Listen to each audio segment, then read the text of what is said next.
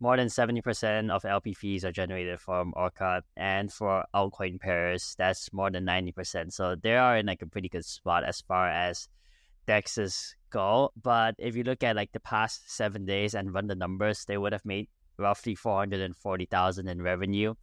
And if you look at the past 30 days and if you look at the numbers, they would have generated a theoretical like 2.32 million in fee revenue. I know Dan's laughing because I you, nobody loves annualizing numbers more than Ren. Not a single human on this earth.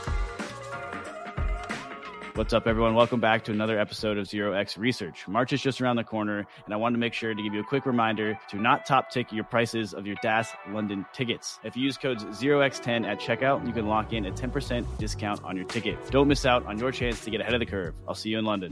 All right, everyone, welcome back to another episode of Zero X Research. We are joined today by Renan Brick to bring you guys another analyst roundtable. Uh, the Blockworks research team is back at it again. I'm recording this episode on January the 22nd. So this Tuesday should be going out the following Thursday. Uh, and we are excited to jam on the latest market happenings. So, Sam, maybe I can toss things over to you to kick us off on the news and governance updates of the week. Yeah, absolutely. So, over in the Cosmos ecosystem, we have a signaling proposal up on the uh, Cosmos Hub forum to onboard Noble as a Cosmos Hub consumer chain with the idea of uh, you know sharing some of that revenue back with the hub although that exact percentage of revenue share is still tbd this is just basically a signaling proposal to make sure that there's validator buy-in and that there's general support to add noble as a uh, as a consumer chain of the cosmos hub and to leverage atomy asset for security. And tangentially to that osmosis is looking to add support for noble usdc as a gas token uh, on its platform as well. So that's that's pretty neat too uh, does anyone have any thoughts on these two governance props? I think Noble generates fees every time an asset passes through the chain, if I'm not wrong. And anytime like someone makes a transfer between like two chains, as long as it's a Noble asset, it has to go through Noble. So pretty much a guarantee that like Noble generates a fee regardless of like where the Noble asset is sent from. And two, so I think that over time, they do generate like a significant amount of revenue. But if you think of Noble as like kind of something similar to CCTP on, let's say, like the EVM chains where you can bridge uh, USDC for free, to be honest, um, other than the gas cost, I'm not sure if that like dynamic stays long term, right? Like there might be something where like the fees have to go lower over time because you're looking at like the EVM where you can bridge USDC using CCTP for free. Whereas on Noble, you might be paying, uh, I want to say it's 10 bips, but definitely uh, double check me on that. So that fee might have to go down over time. But overall, I think like Noble will generate a sizable amount of revenue, especially as like Cosmos and all of the consumer chains take off, especially with like, for example, Liquid Stake DYDX, uh, which I know you're going to talk about in a bit later, Sam. Um, I don't have huge thoughts on Osmosis looking to add support for Noble USDC as a gas token, to be honest. Yeah, I, am on that latter point. I think it's exciting that they're thinking about this. I know you can already use like Atom as well as Osmo. Um, and anybody who's interacted with the Cosmos ecosystem has landed on a chain that they want to use without gas. It's it's inevitable in that ecosystem right now. So the idea to add token other tokens as gas i think is a no-brainer especially osmosis is in a great position to do that uh, because they've built that fee abstraction model and of course they are a dex so they do have the liquidity to make the swap transaction.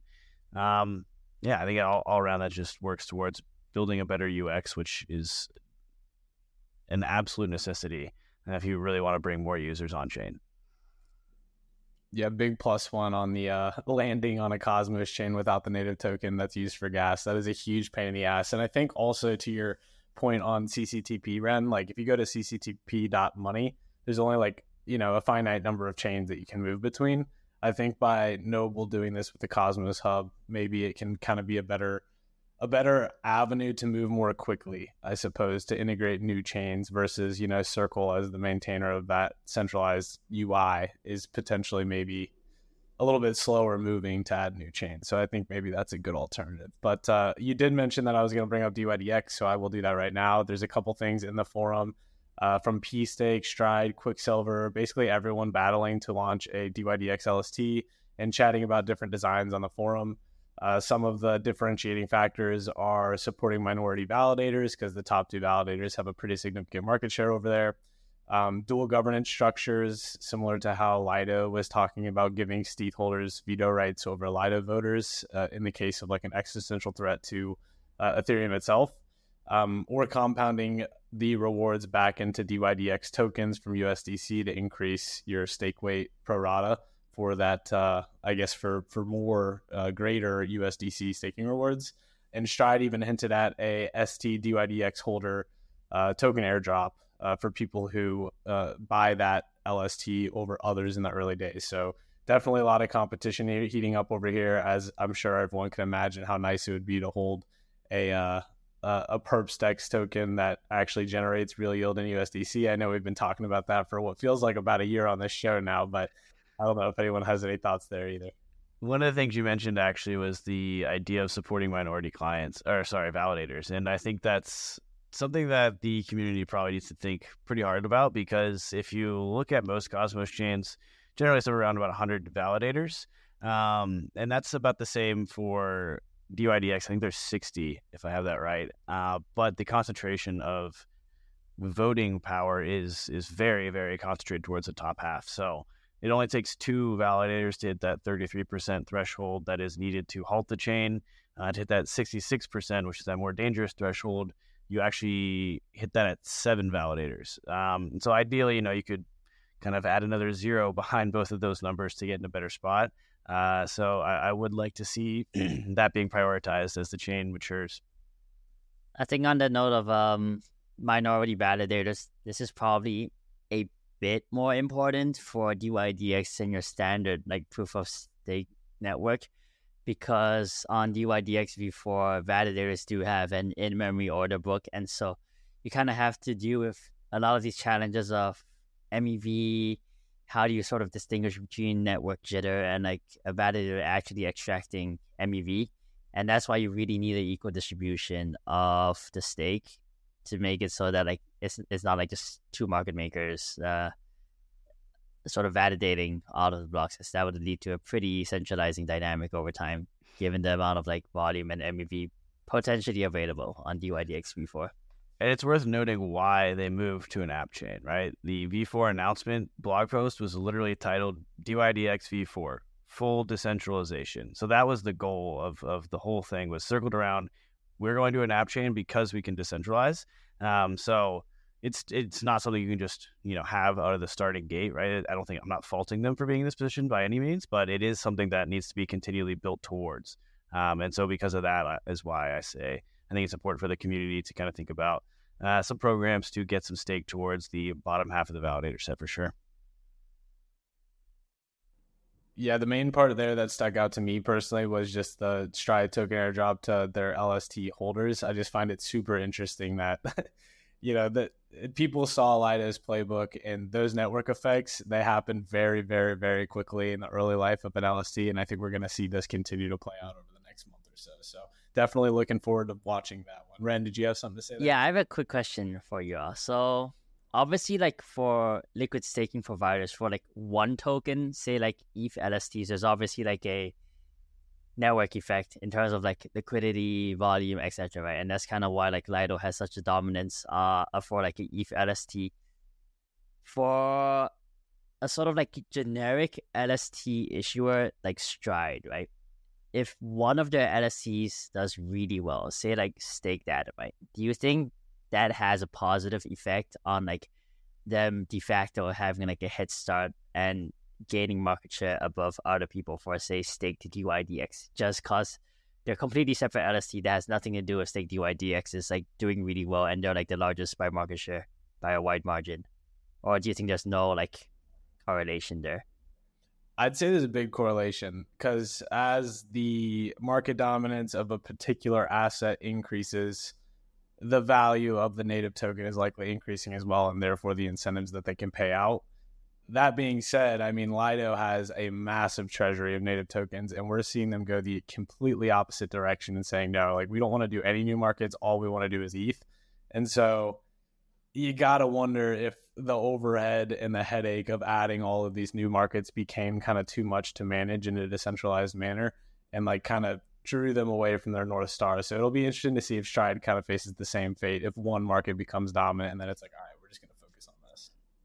I have a crystal ball tinfoil slash tinfoil hat theory on why Lido cut the Solana ties and the other chain ties. And I think it's really because they were taking so much heat uh, for having 33% of stake that they needed to kind of prove, if you will, their alignment to the Ethereum community, and saying, hey, like, we're just going to go all in, only focus on you know, making Ethereum our home, and like we need it to be successful because it's the only, uh, you know, chain we're working with. That's my tinfoil hat theory on that piece. But I also think the uh, to Ren's original question, I think the other side of that is it's really just brand, right? Like if you have a very successful brand at having staked Atom, you know, when you add these new chains, people are gonna be like, oh yeah, like I've heard Stride, you know, they have a, a like a structurally sound product, a strong team. Like I'm comfortable with holding this asset. Um, because ultimately that, that's to matter a lot, right? So I do think it's really the the big win there is on the brand side. Yeah, I think that makes sense too, Dan. Once you get used to going to one place to mint a certain LST, you probably just go back there. You see support for a new asset, and you're like, all right, I trust these guys. I've, I've held this for a while, so um, definitely agree. But uh, on to the next uh, news item. I guess this one's kind of funny. GameStop said goodbye to their NFT marketplace, citing regulatory uncertainty. But my take on this is just it's because of zero volume. If you look at their their website over the past seven days, they've had like less than 40k of seven day volume. So I personally just think we're seeing the end of the era of every single Web two brand saying, "All right, we're doing this thing with NFTs," and they're starting to realize, "All right, this doesn't exactly work. you gotta need a a bigger plan than just launching something, and it's hard to maintain volume and generate fees to actually sustain the marketplace." But I don't know if anyone has something to add here, but pretty pretty straightforward, honestly. It's because they didn't have points. I think that's where they missed the mark, to be honest. And once to once all of the Web two companies find out about points, I think that would legitimately change everything. Um, but on a more serious note, I do think like everything you saw like the last cycle will probably happen again this cycle. You know, like all of the city like Coca Cola, like we're coming to the metaverse, like all of the McDonald tweets and everyone launching like random NFT loyalty programs. I do think that will eventually happen, and like kind of similar to how like at the start it's hard to distinguish between like what like real adoption and what something that's like really city looks like and over time like those lines blur and eventually one day you're like you know this is what genuine adoption looks like i think we're just in the early innings you know um not every company should like have an nft marketplace i don't want like mcdonald's to launch like a tokenized NFT marketplace for you to trade like your Happy Meal toys or whatever, you know. Um, but there's certainly a place for like some of these companies to in- incorporate blockchain technology into their sort of like everyday business. But please, just no no metaverse stuff, please. But having said that, maybe the Apple Vision Pro would change everything. Yeah, that's just kind of a huge help for them as well because I guess the NFT market is kind of starting to rebound right now, and maybe they could have gotten some volume back if they let it ride for a bit longer. But I guess just time to cut the losses and move on. Um, and it's also a good example of that. maybe the NFT market right now is just for super on-chain people, or there aren't really like regular persons who are trying to trade some NFTs. It's just agents on chain, and of course they're not going to go to like GameStop's platform to trade these things. Unless you're buying pudgy penguins, because who? I mean, I'm pulling up a price chart here. Started 2024 floor price is about 10, 10.8 ETH, and we're already up to 18 ETH. So who's buying pudgy pen- penguins? That's my question for you, Brick. Smart people are. Matt called that out too. Like what? at the beginning of the year, I think, or even earlier than that, he was saying that, man, I missed my opportunity to get my forever Pengu. And that was when they were at like nine or 10 ETH, I remember, because Dan, you were trying to figure out where to check NFT floor prices. And you're like, I probably just totally ousted myself as a newbie. I know, I know. And that's funny you say that because I just quickly Googled and that uh, that link that I pulled up did come up as a hot link. So it, that's further evidence. That episode's out there somewhere. We need to go find it because Matt's to be pissed when he, uh, he sees what that price was. yeah, and back to Brick's point too. I definitely agree with uh, what you were saying there. I mean, I've I've asked three Starbucks baristas about their NFT program, and they literally have looked at me like I am absolutely crazy. Like they have no idea what I'm talking about. So I definitely don't don't think many people who aren't just fully on chain degens are are aping into NFT loyalty programs. But hopefully that changes. We'll see. Maybe the Saga phone is the answer there. But uh, on to the next one. We had the Manta airdrop last week, but no one could really claim their airdrop because of a DDoS attack, allegedly, is what the, the team was saying. It's really unclear. Actually, I, I personally didn't even try using it at all, so not sure. I also saw some people on Twitter saying, like, oh, I tried to bridge back from Manta and wasn't able to, so not a great look there. Probably could have gone on the hot seat, but regardless, the token is trading at a $600 million market cap and $2.5 billion FDV. Um, I can rattle through these last few unless you, so you guys just jump in if you hear anything that you want to chime in on. But Nethermind as well, uh, their execution client experienced a bug the other day, which has people asking on CT whether client diversity is a good or a bad thing. Because I mean, on the one hand, it kind of slows down things; you can't move as nimbly. Uh, if you do have client diversity, but it also adds kind of extra layers of defense if something in one client were to go horribly, horribly wrong. So I kind of see both sides here. I personally don't have a strong opinion. So if either of you two do, definitely hop in. Um, but then lastly, we had the Ondo token launch, uh, real world asset type uh, protocol that's basically bringing treasury yields on chain as well as some other real world asset yields on chain. So if you guys have anything you can add there, that would be great. But they launched a $2.6 billion FDV, which notably is greater than MakerDAO's 2, $2 billion FDV and only 14% of the token supply is allotted to the team and early investors with a 12 month cliff and four year vest which to be honest i saw that and i was like damn that's that's pretty solid. But caveat 33% is to protocol core contributors. So like it says like future contributors. So maybe that yeah it gets added to the 14% or, or maybe it doesn't. I don't really know but it also has a pretty long vest. So seems somewhat reasonable. And then the remaining 52% of the supply is for ecosystem growth. And they have about $200 million of TVL as of uh, January 22nd today, as we're talking. Um, I'm going to put on my mid curve hat here. I'm not sure how attractive Ondo is, right? Because their core product is, I'm to forget the ticker here, but like basically tokenized like uh, treasuries.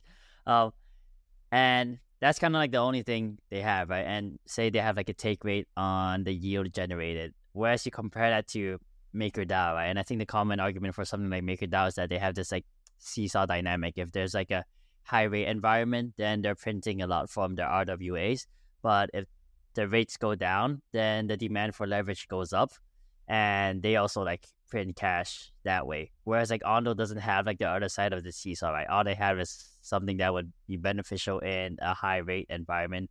Sure, you can make the argument that like you know if like eventually Ondo owns like 500 billion worth of like tokenized treasuries on chain, and they have like a certain like take rate on the yield from that, then it could be a good value proposition. But I think I like the dynamics of like the maker token just a lot more, just because they have that like sort of like hedge against like various rate environments. It's kind of similar to say Robinhood, right? Like Robinhood has like five billion dollars on their balance sheet. So in a high rate environment, they're printing like a stupid amount of interest income. But in a low rate environment, like probably degens come back, people start like going on Street bets and like day trading options in crypto, and so they benefit from like a higher amount of revenue from the payment of order flow. So they have this natural hedge, which I just don't think Ondo has right now just to give you a little more context there to the listener, um, Ren, you mentioned their products. They have USDY, which has about 66 million in TVL, and that is a US dollar yield basket.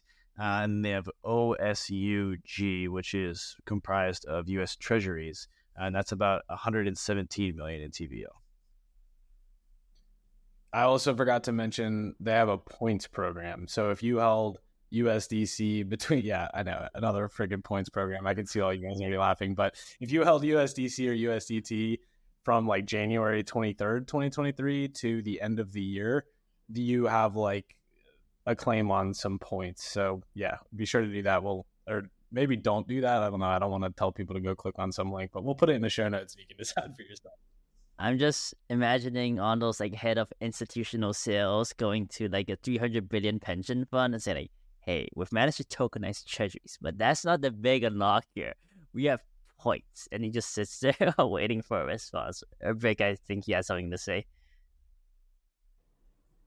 Yeah, I, I was just going to say that maybe the maker comparison isn't quite apples to apples since isn't this platform KYC it as well, and it's more of like a I guess, a normie slash institutional play on RWA. So it has a certain, or I do understand why the market is excited about it because at the moment you really can't take any other, or there aren't any other liquid plays uh, you can take on this sector. So I do understand why it pumped. And wasn't there also some kind of a, I don't know if this was a rumor or confirmed or whatever, but wasn't there some structure that for the first two weeks you could stake the token or something and then receive more Ondo for that? So I think that created some buy pressure as well. I think you're right. I'm not 100% sure, but I actually do think I recall people saying like 800% APR for like two weeks or something like that. So I think, yeah, that, that might be what you're alluding to, Brick. But uh, I think that's a good place to head over to um, our Hot Seat Cool Throne segment. Always a fun time. But before we do that, we do have a quick word from Keplr, one of the best wallets, in my personal opinion, in the Cosmos ecosystem, thanks to our fantastic sponsor, DYDX. So we will see you in just a minute. All right. So today we're joined by Josh, the co-founder of Keplr. Uh, so we're super excited to have you on, Josh. Kind of get the the daily DYDX dose of information of what's going on in the Cosmos ecosystem. Do you mind giving us the quick, uh, I guess, elevator f- pitch for Keplr, which is one of the leading wallets in the Cosmos ecosystem? Yeah, uh, Keplr Wallet is a wallet that's built specifically for the interchain ecosystem. We started about uh, late 2019 uh, basically with the goal of uh, we feel like the puck is going towards multi-chain, cross-chain environments, uh, which we basically call the interchain uh, as as a whole, and felt like wallet experiences at the time and even largely today are still very focused on being single chain. So uh, we have uh, various product lines that focus on um, anything from account management, key management, extension, staking, governance, etc. Uh, and yeah, that's Keplr in a bullet point. Nice. Appreciate the super quick intro. Um, so one part of the Cosmos ecosystem is that there's new app chains, new consumer chains coming on every month, right? How do you prioritize adding new features and chain integrations? Because that has got to be a bit of a headache with new versions of assets, chains, tokens coming online just every other week. Yeah, uh, it is definitely one of the bigger challenges that we face uh, so far. And, you know, to be completely honest, I do think that one of the drawbacks of like this, you know, heterogeneous app chain ecosystem is the overhead for a wallet provider or these kind of like off chain infra providers are much higher because there's a, you know, there's not really standardization, which could be a benefit for chains where it's like, oh, I get to change everything and, and optimize everything about the chain for my specific applications. But you know, from a wallet provider standpoint, let's say you have 32 chains who have a different take on, let's say, how to send a token, right? Like it gets pretty tough. So uh, we do have to pick and choose. Uh, some of it is just like economic viability from our standpoint um, you know the amount of users uh, and strategic importance of that application is also pretty significant. Uh, and then you know there's obviously different levels of overhead in terms of the integration from a technical standpoint, but also just operational and maintenance. Uh, but largely, you know, to be completely honest, I think it's largely driven by like the strategic value of um, of a given chain uh, for for us in the long term. Okay. Now I was looking at uh, the DYDX validator set the other day, and I noticed that we so we spoke with Chorus One last week, and they're the third largest on that chain, and Keplr is actually the fifth largest. But I noticed that Keplr has the largest number of unique delegators by quite a quite a large margin. So I guess could you explain embedded staking and, and what exactly that is and why you think it's a you know a net positive for the decentralization of validator sets?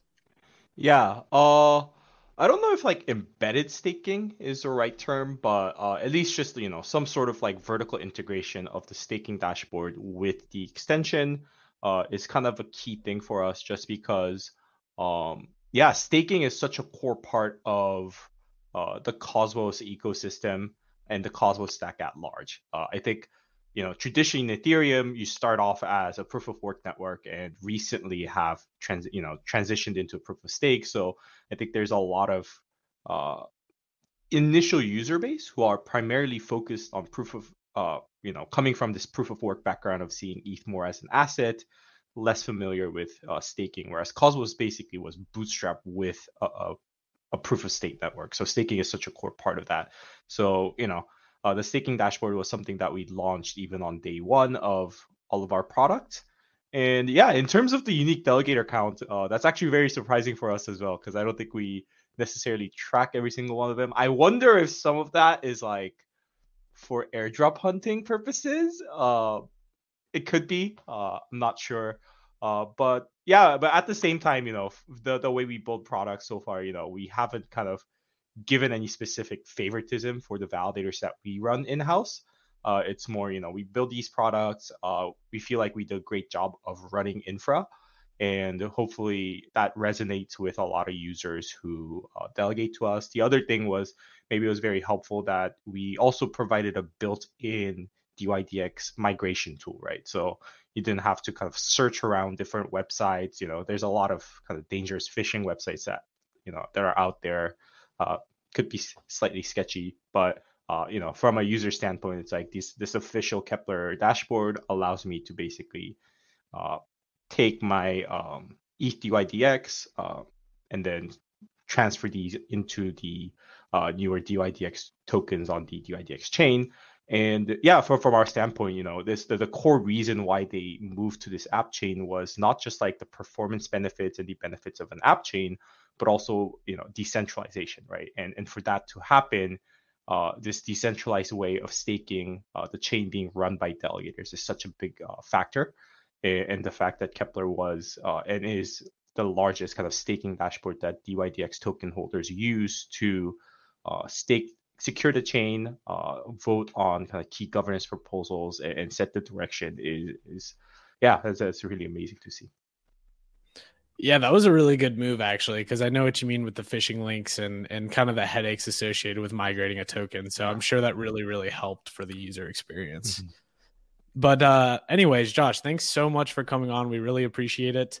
Uh, I will be sure to drop links to your socials, Keplr socials, and uh, we definitely recommend people try out Keplr Wallet, especially if you plan on using DYDX. Uh, Josh, thanks so much. Awesome. Thank you, guys. All right, now moving on to our segment of Hot Seat Cool Throne.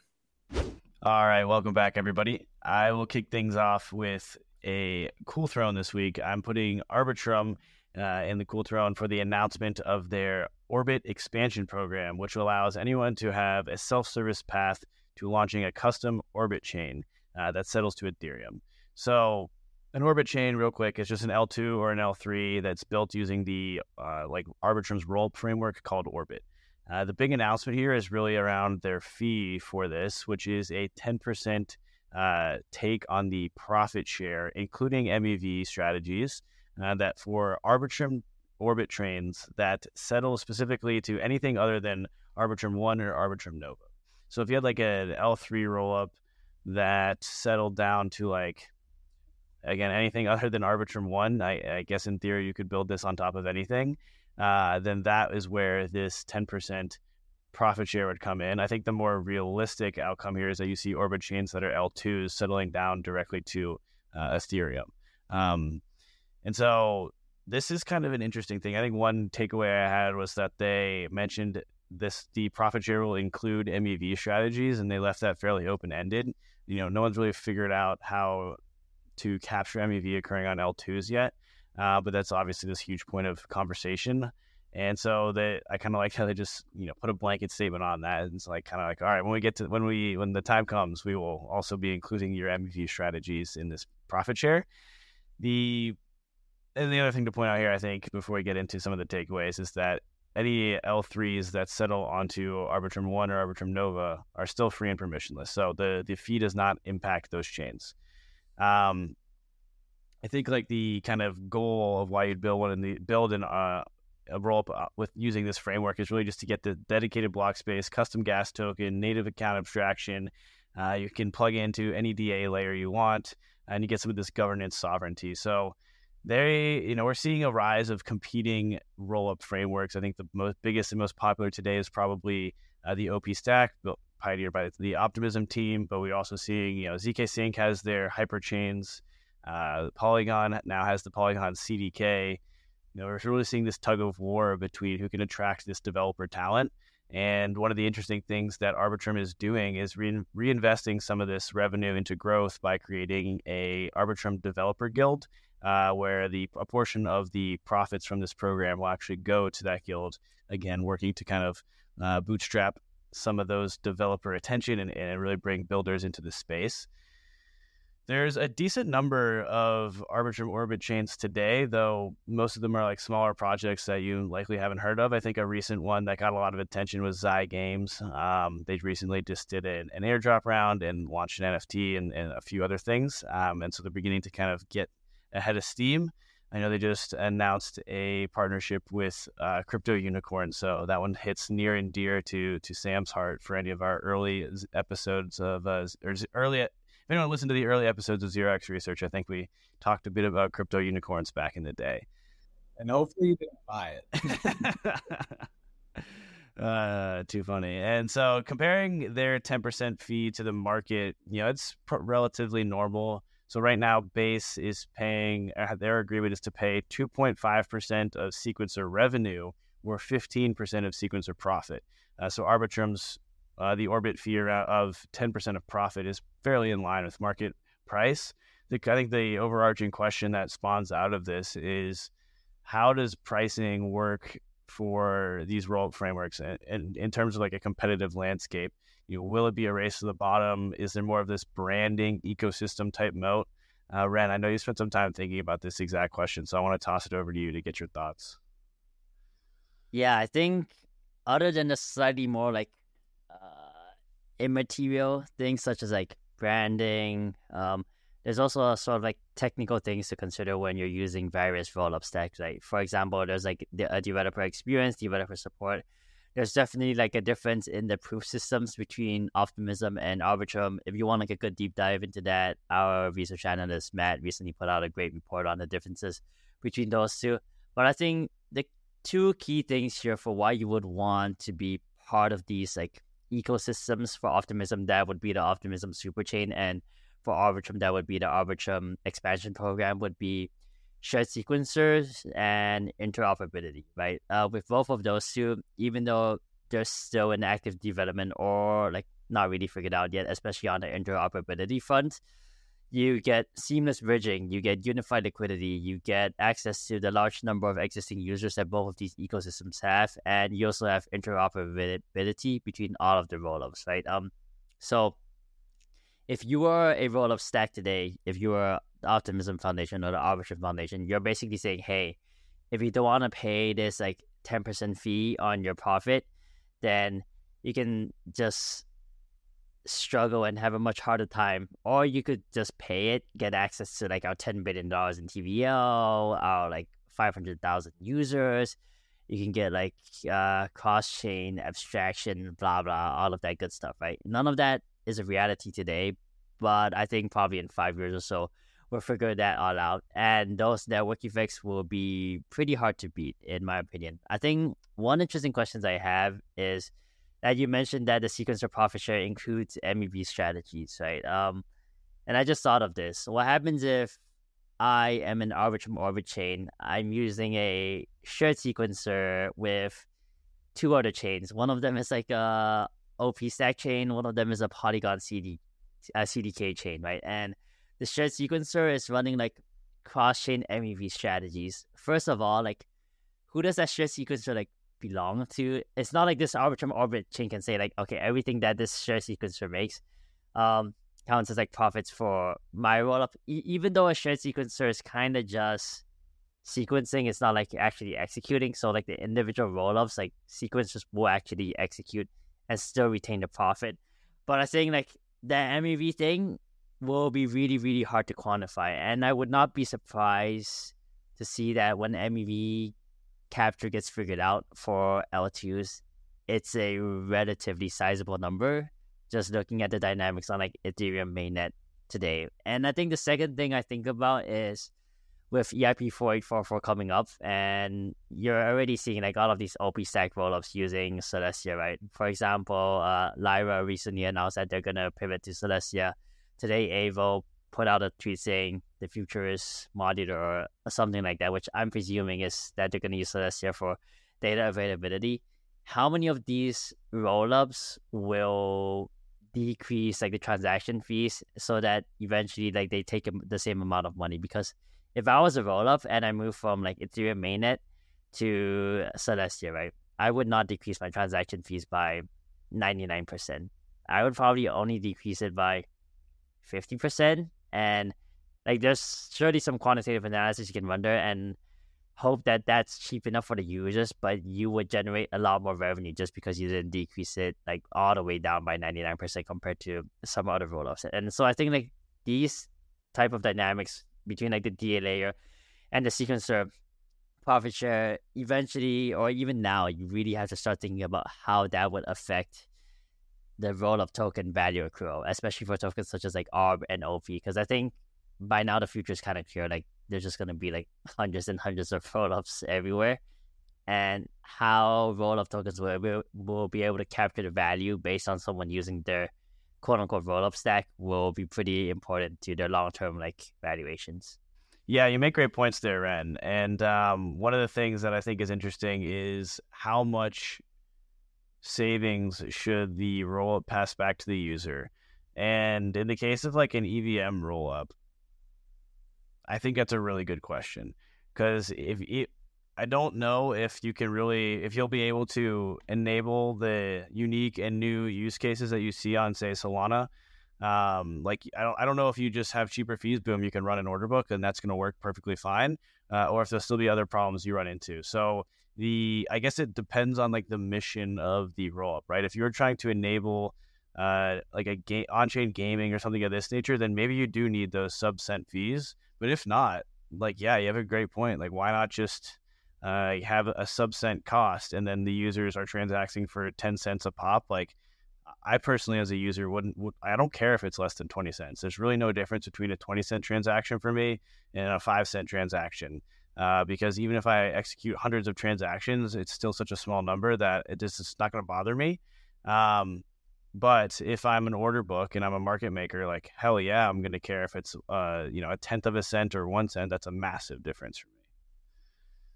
So I, I think it really just comes down to what you're trying to build as a roll. But like, let's say Arbitrum pivoted to Celestia, like, yeah, I, I, you could almost argue don't change it at all.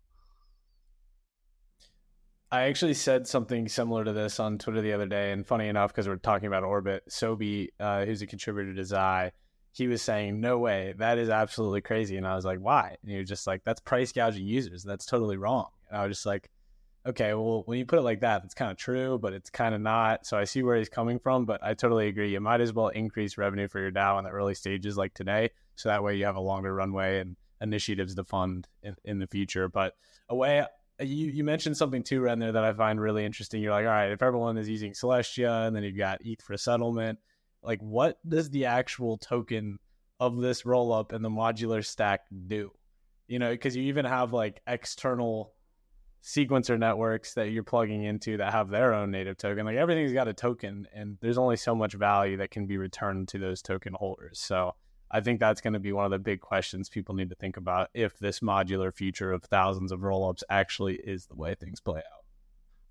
You got me really thinking, like, is that price gouging? Like, I, I tend to think not. You're just increasing your margins, and it's like I think price gouging, I think of being a, a hand sanitizer producer right when COVID set starts, and instead of charging ten dollars per, uh, you know, dispenser of hand sanitizer, now I'm charging a hundred for no reason at all other than I know there's impending demand. Whereas if I'm just increasing the if I'm just reducing my costs and not even changing the cost to the end user, right? I'm just making myself a more efficient business and the user is not paying more. I don't think you could argue that as price gouging, but I would need to think through that more. I I had this like realization the other day too. So I know like Uber gets brought up a lot in like crypto discussions, and there are like some versions of on-chain Uber, right? Um, Teleport, um, uh, and like you know, like Uber, like sure, like there's a middleman which is Uber, and Teleport like kinda removes the middleman like to some extent. But if I'm not wrong, they still utilize like um ride sharing like companies or like maybe like sort of like more local like ride sharing companies.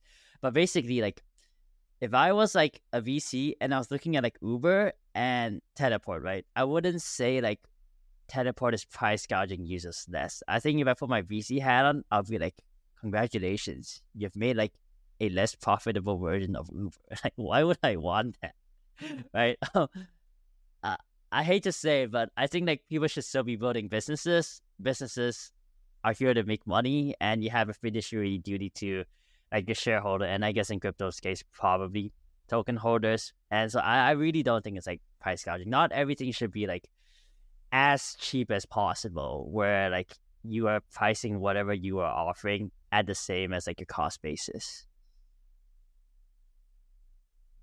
Yeah, for added context too, that was I was saying like why not just increase like kind of the scalar, uh, so charging user fees more on Arbitrum when they start these incentive programs is an idea I brought up on Zero X Research last week because I was just like, bring in more revenue and at least rescalp some of that value you're dishing out. Because Dave, you actually might have missed it. He was gone for a, week or so. So basically, Arbitrum funded a new long-term incentives program worth like about a hundred million dollars. So we were just kind of walking through that and how it's pretty wild how big these incentive programs are getting. But uh, with that being said, that was a little that, bit of extra. Context. That one does feel maybe like price gouging.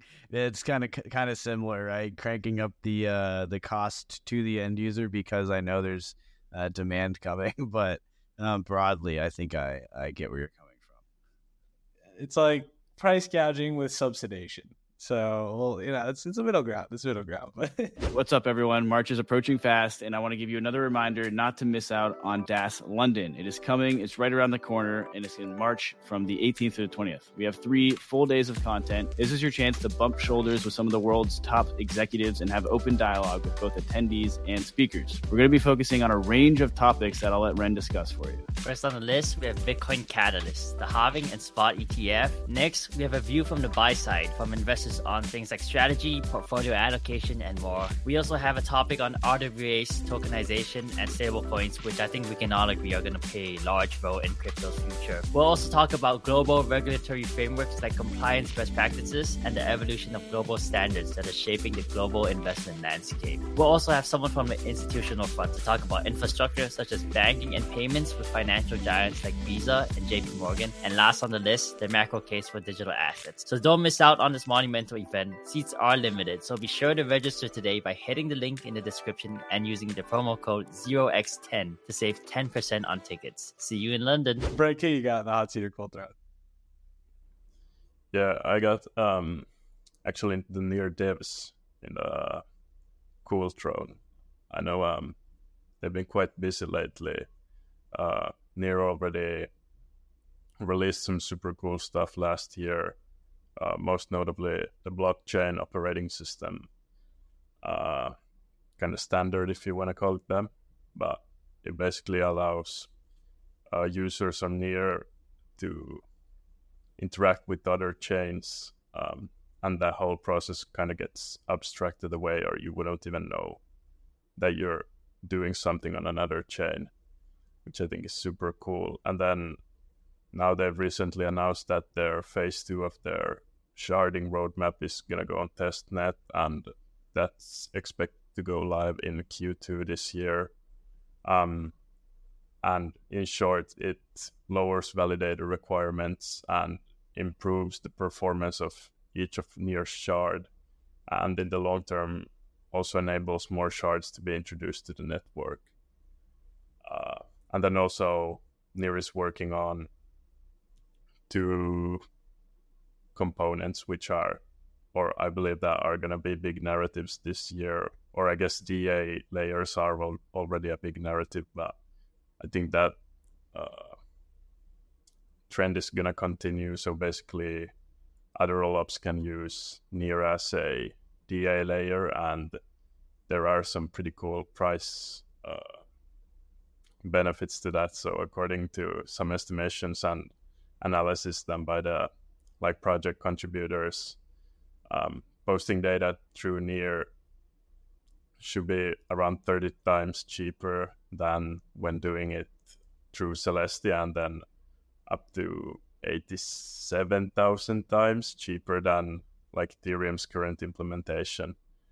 Uh, and also Near's data throughput or the way Near scales its tra- data throughput is a bit different from these other uh, implementations where Near can just add more shards uh, to increase the number. And now, currently at four shards, uh, the throughput is around 60 megabytes per second.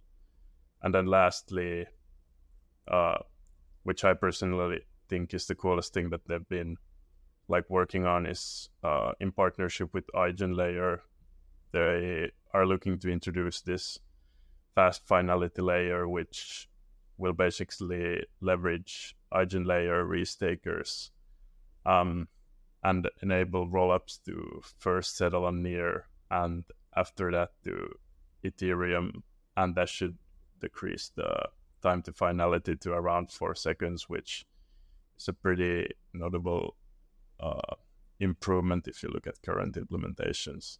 Uh, and hopefully, like more market participants will start paying more attention to near uh, as these things start to mater- materialize more. And I think somewhat of a problem for Near has uh, historically been that like DeFi activity never really took off, off on the chain, uh, and now they're kind of pivoting to being more tech enabler, if you can say that, and also trying to onboard more uh, just basic consumer facing dApps and it's really noticeable because like okay, I I know we've talked about this before on uh, on the podcast, but like maybe active addresses isn't the best uh, metric to look at. But anyways, the chain has been in the top three across like all the notable chains in terms of active addresses for like a year now, or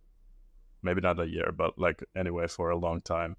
Um, and I think that's just a testament of like them starting to execute on their strategy uh, and going kind of a different and interesting route when compared to these other chains that are mostly competing on the DeFi front still, although DePIN and all this stuff is getting introduced as well. Uh, but it's a cool way to, or cool to see um, kind of a blockchain getting implemented more and more into everyday life, if you can put it that way. But yeah, that's the stuff I've been thinking about lately. I want to say that KaiKai is probably like one of the premier like crypto consumer apps today, and there's not a lot of like good consumer apps that have an actual use case, are widely adopted, and do a pretty good job of abstracting away the sort of like crypto component of the experience. And I think KaiKai has done that really well in sort of providing this like shopping experience um enabled by crypto, right? Um another thing is the fast finality layer. I may be getting some technical things wrong, but I think that will become increasingly important in the future as roll up block times probably get shorter and shorter. And maybe even as the entire crypto space trends towards shorter block times. And also with the advent of shared sequencers, I would think that there are probably benefits to a fast finality layer when integrated with a shared sequencer. This is just like the beginning of a very random thought, so I'm not super sure, but in my head, I think there are probably benefits um, to having a fast finality layer for rollups or like these different networks with like a shared sequencer. Yeah, Near is really cool. Zero X Pibbles has been hammering that to us for months now. Um, I believe he just recorded an episode with Yano, uh, with I think one of the Near co-founders. I'm not sure which one. And that's going to come out on Empire within the next week or so. So definitely excited to tune into that one. Uh, I mean, they've been doing a lot of great innovations with the BOS, um, and they're still pioneering that sharding roadmap that was the original, you know, Ethereum roadmap. So it's cool to see uh, some of these ideas really get taken to completion. I really like how they're. I don't know. I go back and forth. It's like pick your lane and like dominate at it, or try to do a little bit of everything to you know whether it be stay in the narrative or just have a more diverse product offering. Because uh, Brick, you mentioned that they're they do have the capability to be a DA layer, which obviously that's a very hot narrative right now. Uh, Celestia is proving that the data gets more and more available while market prices go down. Um, no, I'm kidding, but it's interesting because I haven't seen. It's going to be interesting if people actually use it, right? I don't know if it's going to get any meaningful adoption or attraction at all, but it's interesting to see that it's a possibility, right? I, I think that's probably pretty important for a general purpose L1 is to be a multifaceted uh, foundation for things to be built on top of. Yeah, I just think a big problem for them has been the inability to communicate clearly what they're trying to accomplish. Exactly as you said it, it seems that they're going into like a hundred different directions, but when you really start thinking about it, it's uh pretty well thought out um like way to provide value add products in a way like you're trying to abstract away stuff from the end user to make it simpler. Also onboard like this real world use case apps as well as then provide some info on the backend yeah that's a lot to like do but at the same time i don't know i feel that if we're gonna say a single layer can do it all we should mention near there as well yeah i'm with you sam who you got in the hot seat or cool throne this week uh, I've got GBTC in the hot seat. Um, so there's a good thread that we can link in the show notes from Zero X Zergs talking about the Widowmaker trade that everyone was talking about in 2021. Uh, basically, Bitcoin was pretty hard to get exposure over or to get exposure to within a brokerage account. So there was often a premium to GBTC relative to NAV or the net asset value uh, under management. So basically, every one share of GBTC was worth the equivalent dollar amount of like one and a half times, let's say. So there's, you know, you buy a GBTC share, and theoretically, once shares vest in 12 months, you're able to redeem it for more than one dollar of Bitcoin. So basically, the trade was you have, let's say, $10 million in cash, you borrow $30 million in Bitcoin against it, oftentimes from lenders like BlockFi, which obviously this story doesn't end well but they deposit that Bitcoin into GBTC and then they wait 12 months until their shares vest to actually capture that spread. And the problem was is that the interest expense uh, was denominated in Bitcoin, and as you'll recall, the loan was levered, so the interest expense is also levered. Uh, so when Bitcoin kept running, uh, the interest expense also kept growing, and then on top of that, people figured out new ways to get exposure to Bitcoin, whether it be you know MicroStrategy, miner stocks, Coinbase Bitcoin. If you want to go actual get get actual Bitcoin, so flows kind of slowed into GBTC, uh, and so that premium to uh, net asset value actually turned into a discount. So then when those shares vested, those investors who had that trade on, who thought they were delta neutral, actually wound up taking it on the chin. So fast forward to today. Um, and basically, we lost 3AC, we lost Celsius, BlockFi, uh, a lot of market makers, honestly, in the industry, uh, TradFi players, and of course, FTX and Alameda. And now we are seeing, uh, you know, 10,000 Bitcoin get sent to Coinbase Prime every single day from none other than the FTX bankruptcy estate. So that is why I have GBTC in this uh, this hot seat this week.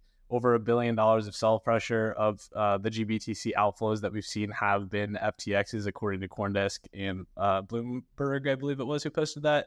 And they still have $22 billion uh, of AUM, and they have a 1.5% fee versus, you know, 30 bips for pretty much every other product available on the market. So it's, it's a little bit tough to assume that these flows will stop, even though that's what a lot of people are hoping for.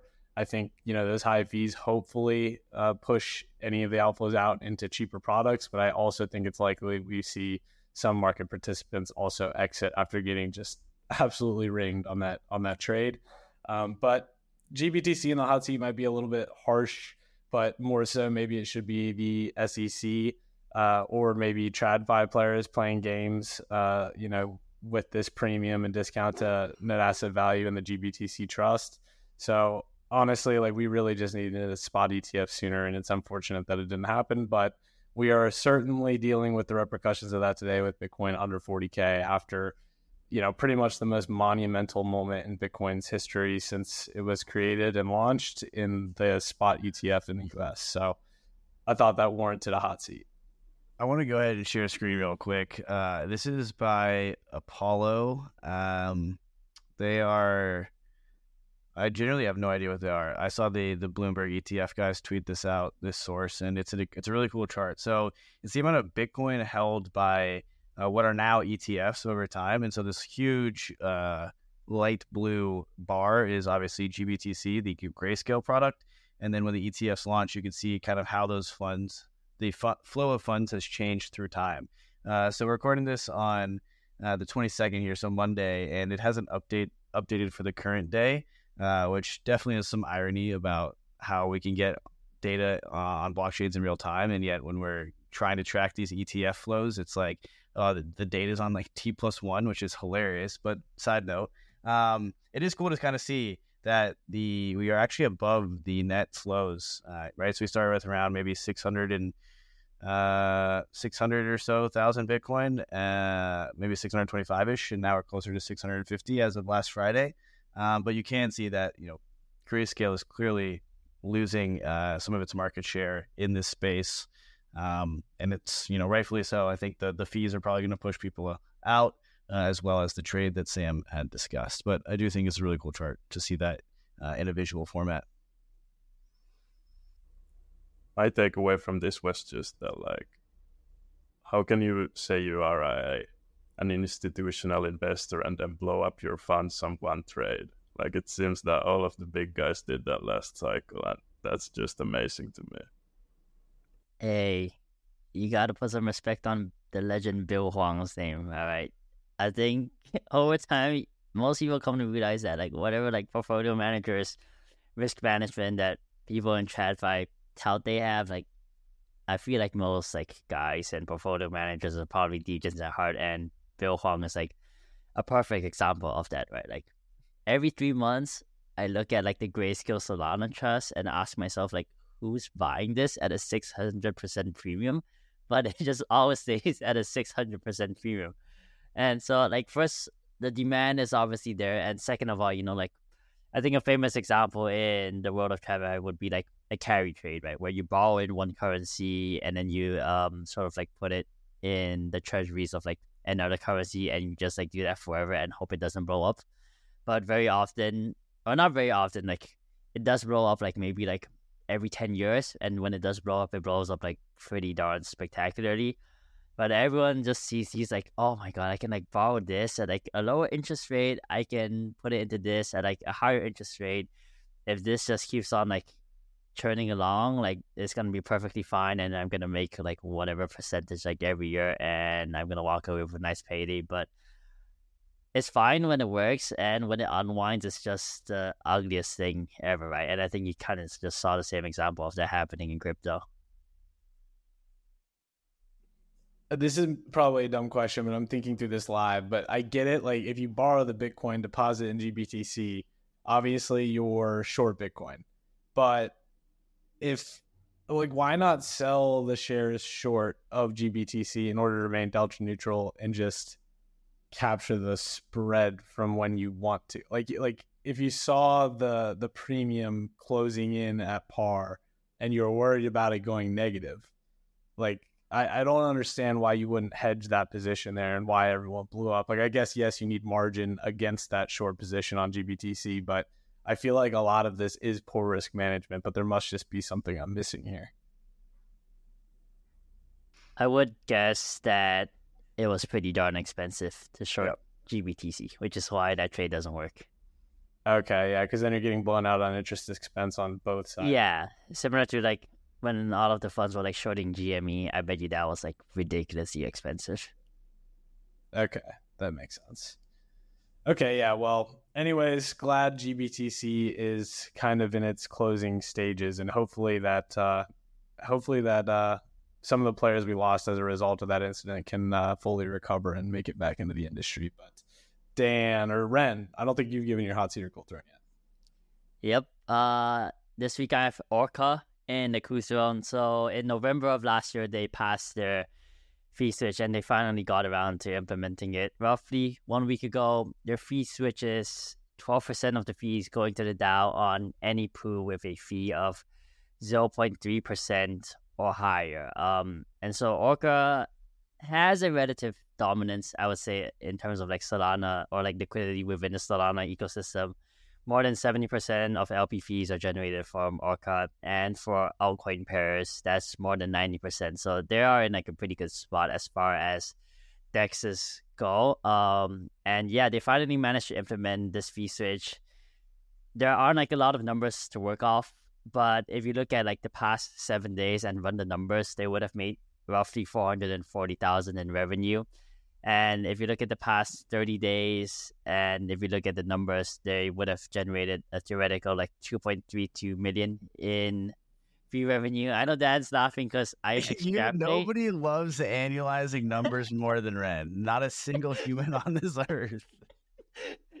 I feel like I do this way too much on Zero X, but if you annualize those numbers, that's roughly around like 30 million a year for Orca. And big disclaimer here, that's like not going to happen. Like just because December, like end of November was like peak Solana, like meme coin mania with with um. But I also know I say this line a lot. But if market activity picks up, it's possible to see those numbers again. Okay, Either way, um, research potentially 30 million in revenue. We look at the past 30 days, which probably isn't going to be the norm for the next few months or so. And if you look at Orca's current market cap of 260 million or so, that gives it like a pretty nice PE ratio of 9.3, which is like pretty attractive in like crypto terms. Like, you know, that's comparable with like the fundamentals king maker. And so, you know, I'm not telling you to like ape Orca right now, but I would say like pay really close attention to like Solana DEX volume and activity, especially for those uh pools on Orca that have like a higher than 0.3% fee tier. Um and I feel like it could add up really, really quickly, especially because Uniswap, which has like struggled to turn on its feature for a really, really long time, still hasn't turned it on. You know, and Uniswap is trading at a probably four plus billion market cap, while Orchestra is sitting at like one twentieth of that. And it's got like the Solana narrative, it has a thesis narrative, and you're seeing a lot of other like dexes. For example, CowSwap recently passed the vote to test different features. There's like a few different models that they're exploring, given they're sort of like slightly unique, different. Uh, they're slightly different from like a standard dex, but overall, I think like a fee switch is beneficial for a token's price and obviously value accrual. Um, Gauntlet put out this great study for Uniswap protocol fee switch, and there's sort of this like negative reflexive cycle that could potentially occur. Uh, this sort of like doom spiral, right? You introduce a protocol fee switch, LPs get less fee revenue. Um, so they put out liquidity, and because there's less liquidity on that dex, then that dex sees less volume, and that dynamic just kind of keeps on spiraling. Um, and that Dex eventually dies. Um, so Gauntlet's numbers that they ran for a potential Uniswap usage say that if a 10% protocol fee was implemented, Uniswap would see a 10.7% decrease in liquidity and 5.25% decrease in total volume. And the bulk of that decrease in total volume is due to a decrease in MEV volume, not normal user, like retail user volume. Uh, similarly, if Uniswap had a 15% protocol fee, they would see a negative or a 16.25% decrease in liquidity and an 8% decrease in total volume. And so basically the analysis is that core volume is relatively insensitive to fees, partially because Uniswap has such a large liquidity advantage over other dexes, which I think Orca also has a similar dynamic on Solana. But MEV volume is really sensitive to a decrease in liquidity, which is why Uniswap's total volume would decrease by still like a relatively substantial amount.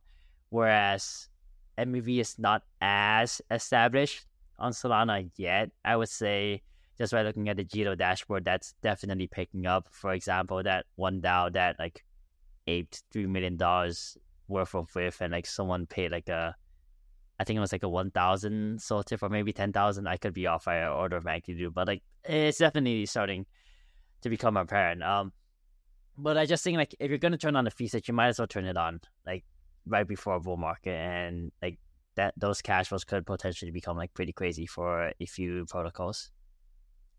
Are they directly giving it back to the token? No, they are not. Um, they are holding it in a DAO treasury, and so yeah, I did ask this question in our analyst stack the other day.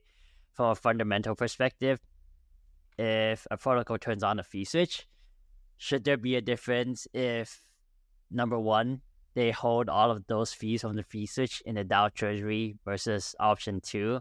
They distribute 100% of the fees from the fee switch to token holders, and you can claim it like every week. You can set it up like however you want. And the question was, should there be a difference in the valuation of those two?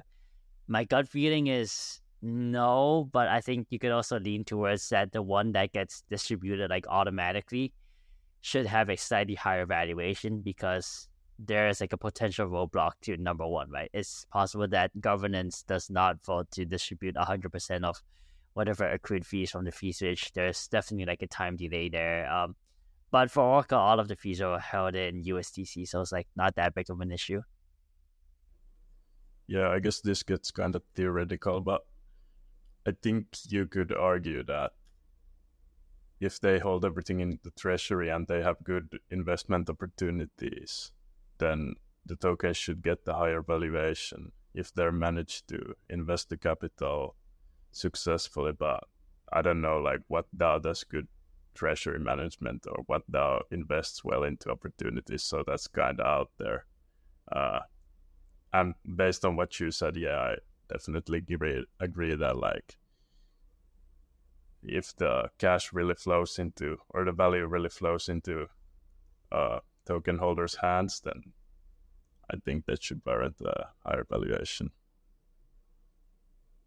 Yeah, I mean, I feel like you can't necessarily pull from TradFi analogs here just because this piece is a bit different. But I mean, if you're like distributions to token holders are probably fairly similar to dividends. And if you run like a DCF I'm a bit rusty on this, but I'm I'm pretty sure you're implicitly assuming that the cash flows are distributed back to the shareholders.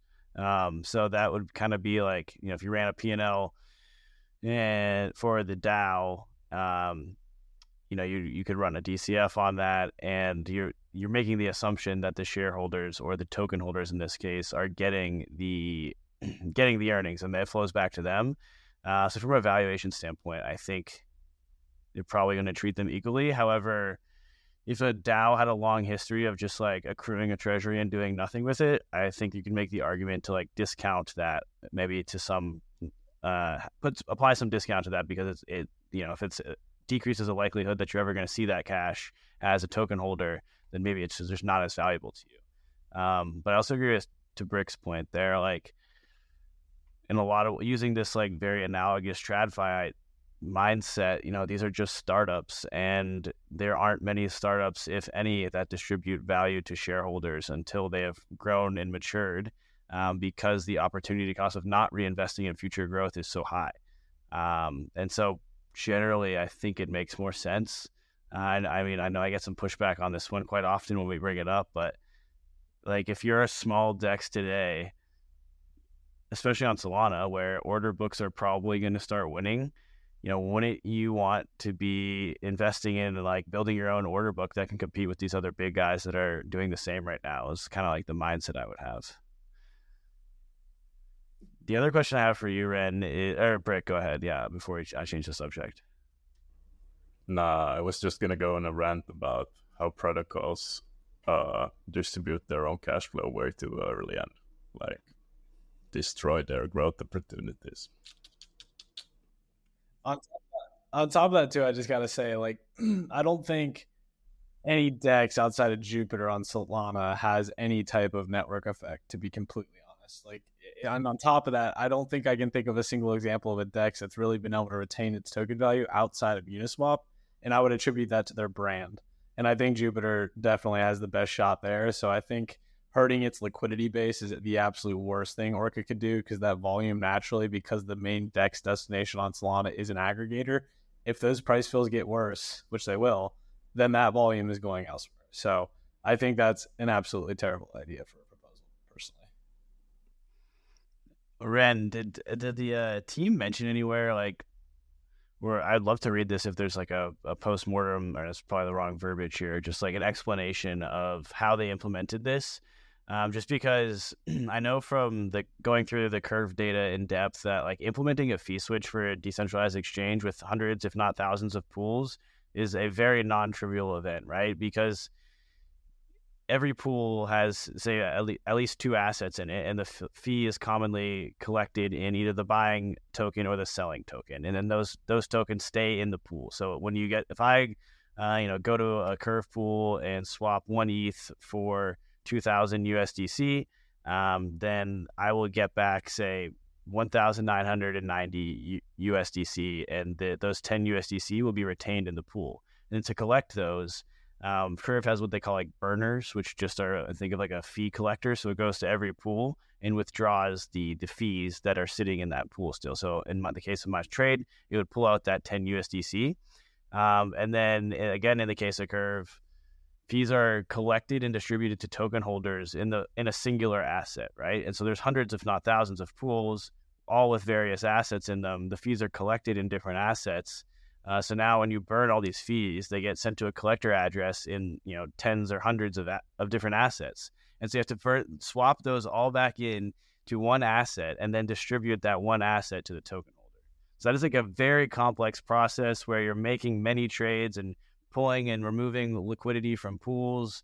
Um, and on the tr- making the trade size, some of those trades are very large, right? You can imagine that some of the larger assets or the more popular assets that are collecting fees over and over and over again from many trades. You when you have to swap that into a different asset, that's a meaningful trade. Therefore, you're exposing yourself to getting front run or any other kind of MEV. Um, so I, I, say all that because I want to set the scene that like collecting fees is not as simple as it sounds on paper. Uh, so I was curious if the Orca team had kind of discussed their challenges or if they've walked through their process or maybe they're only doing a subset of pools from the onset. Yeah, um, this is directly from the Discord, and someone from the team said it was a process requiring lots of engineering time. So there wasn't like a specific like date where they implemented it. It sounded like that. It was quite a grind. Um, just quickly scanning through the Discord message, they have a collect protocol fees authority address for Orca's Whirlpools, which are basically like their liquidity pools, and then they have a pool where the fees are received from the pools themselves before being sent to the next wallet, right? And then the next wallet is where all of the tokens get swapped and shared into the separate allocations, whether that's like the climate fund or like the sort of DAO treasury. And so it is like uh, the TLDR said, I it does sound like it's pretty hard. It was pretty hard to implement for Orca too. Um, and then definitely agree with like everyone's points here that like protocols should not be turning on a fee switch that early, uh, especially when you don't have like any network effects or you don't have like a very natural mode, right? And Dex's liquidity are so important for Dexes, and once like it's it's, very, it's fairly reflexive in nature, and I do think that reflexivity becomes, I want to say, even more apparent uh, in like the current market conditions. Maybe in like a bull market, you can like kind of hide some of the reflexivity just because of like increased activity, but definitely like in more muted market conditions, it becomes a lot more obvious. I would say like maybe one catalyst on the roadmap or the research would be Solana airdrops. I think Jupiter's airdrop is coming on the 31st of January. I wouldn't be surprised to see. I think Kamino say there's just, there's just going to be before the end of Q1. There's probably a few more out there that will occur before Q1. I don't know, maybe Tensor or Meteora or maybe um, IO.net. So I, I would presume all of those add a pretty sizable amount of volume to Solana dexes uh, following the trend of what happened during Jito's airdrop. So that could probably be a boost too.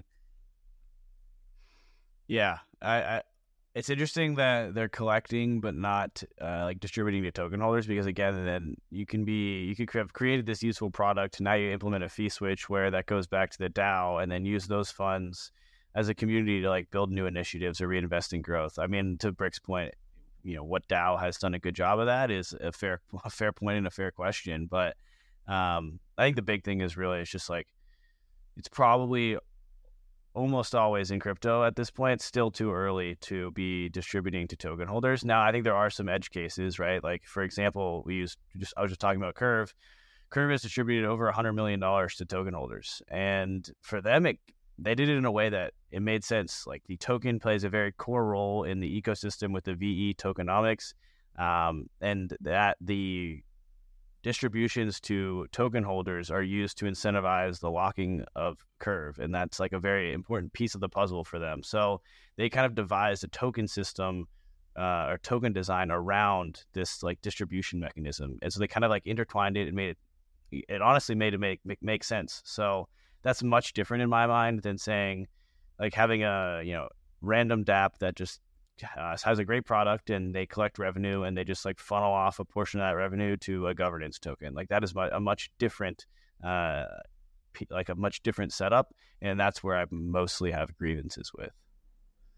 That that's mind-boggling to me. That stat over 100 million, and I think that answers the question of does it get a premium if it goes to the treasury or does it get a premium if it gets returned? And I think the answer to that question is it's better off going to the treasury for sure because people investing in crypto today do not care about 10, 20, 30, 40% yield. They care about 10, 20, 30, 40 X's.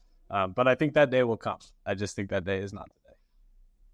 I also just want to briefly emphasize what Sam said just now. There is a really, really big difference between volume origination dynamics between Ethereum and Solana. On Ethereum, like a lot of people actually go to like Uniswap's front end um, to swap their tokens, whereas on Solana, all of them basically go to Jupiter, right? The equivalent of that on Ethereum would be everyone going to 1inch and no one swapping through Uniswap. And that has really implica- really important implications for a return on the fee switch because if Uniswap turned on the fee switch, I think that's relatively okay because you still have like control over sort of like volume that's routed through your protocol, and that's like relatively stickier. Whereas for Orca, you know, it's just like Jupiter's routing algorithm going through all of these dexes, and whoever has like the better fill, you get like a portion of that trade routed to that deck. So probably a equivalent fee switch for Uniswap and Orca has a disproportionately larger impact on Orca's liquidity than for Uniswap, given those like sort of order flow dynamics. And the presence of order books, I think, right? Like maybe there's a day where AMMs can outperform order books. I, I think most people probably just would disagree with that, but maybe that day comes. But that day is cert- certainly not today. And I think you're seeing Phoenix, for example, do some pretty crazy volume with a small amount of liquidity.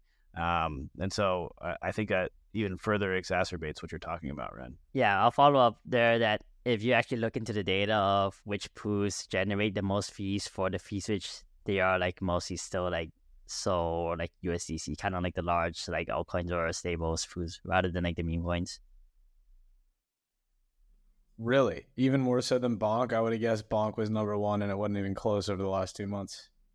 I need to double check that, but Actually, I could be wrong. I'm not sure if I sorted it by.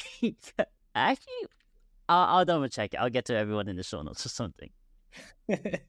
But yeah, I I mean maybe I'm wrong too though because now that I think about it, if Bonk was surpassing Sol in USDC pair on Solana, that would be that'd be pretty remarkable. Especially, I mean, I know Bonk had a pretty crazy run. There's no doubt about it, but uh, you know, Sol is a much larger cap asset that also hit you know a 10x in the last three months. So Okay, I, I got the data. Um, eh, the, the, the total fees generated over the lifetime. I don't have like seven day or thirty day fees, but Solana with has generated 4.6 million. So USDC has generated 4.3 million. So Bonk has generated 3.7 million. And then there's like a, another Sol USDC pool, but it's like a 0.05% fee, which has generated 3.6 million. So like I would say like both are equally important between like meme coins and like sort of like Sol USDC or like LST like USDC pairs, and both play like a equally important role in generating fee revenue. Interesting, huh?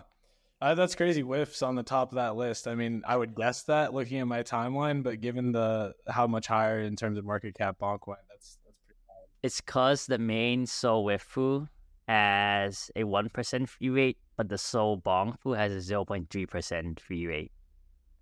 Okay, wow, that's yeah, that's a hefty fee. But you guys ready to call it? Now we're just rambling about random statistics. uh, well, you somebody mentioned the Uniswap fee switch, and I just pulled up our board. Five million in revenue for the front end fee switch that goes to Uniswap Labs. Pretty insane. That that makes sense though, right? Like I feel yeah, like it does. Uniswap's brand, like they made that brand in that front end, and they operated to this day. Like I feel like that's a totally fair place to put a fee switch. I agree. I went on my rant already. All right, let's get out of here. Thanks, Brick and Ren, for coming on. We will see you guys here next week. Cheers. Hey everyone, thanks for watching today's Zero X Research episode. I wanted to take a second and remind you about our upcoming 2024 Digital Asset Summit in London this March. Seats are limited, so hit the link in the description and use the promo code 0x10 to save 10% on tickets. See you in London.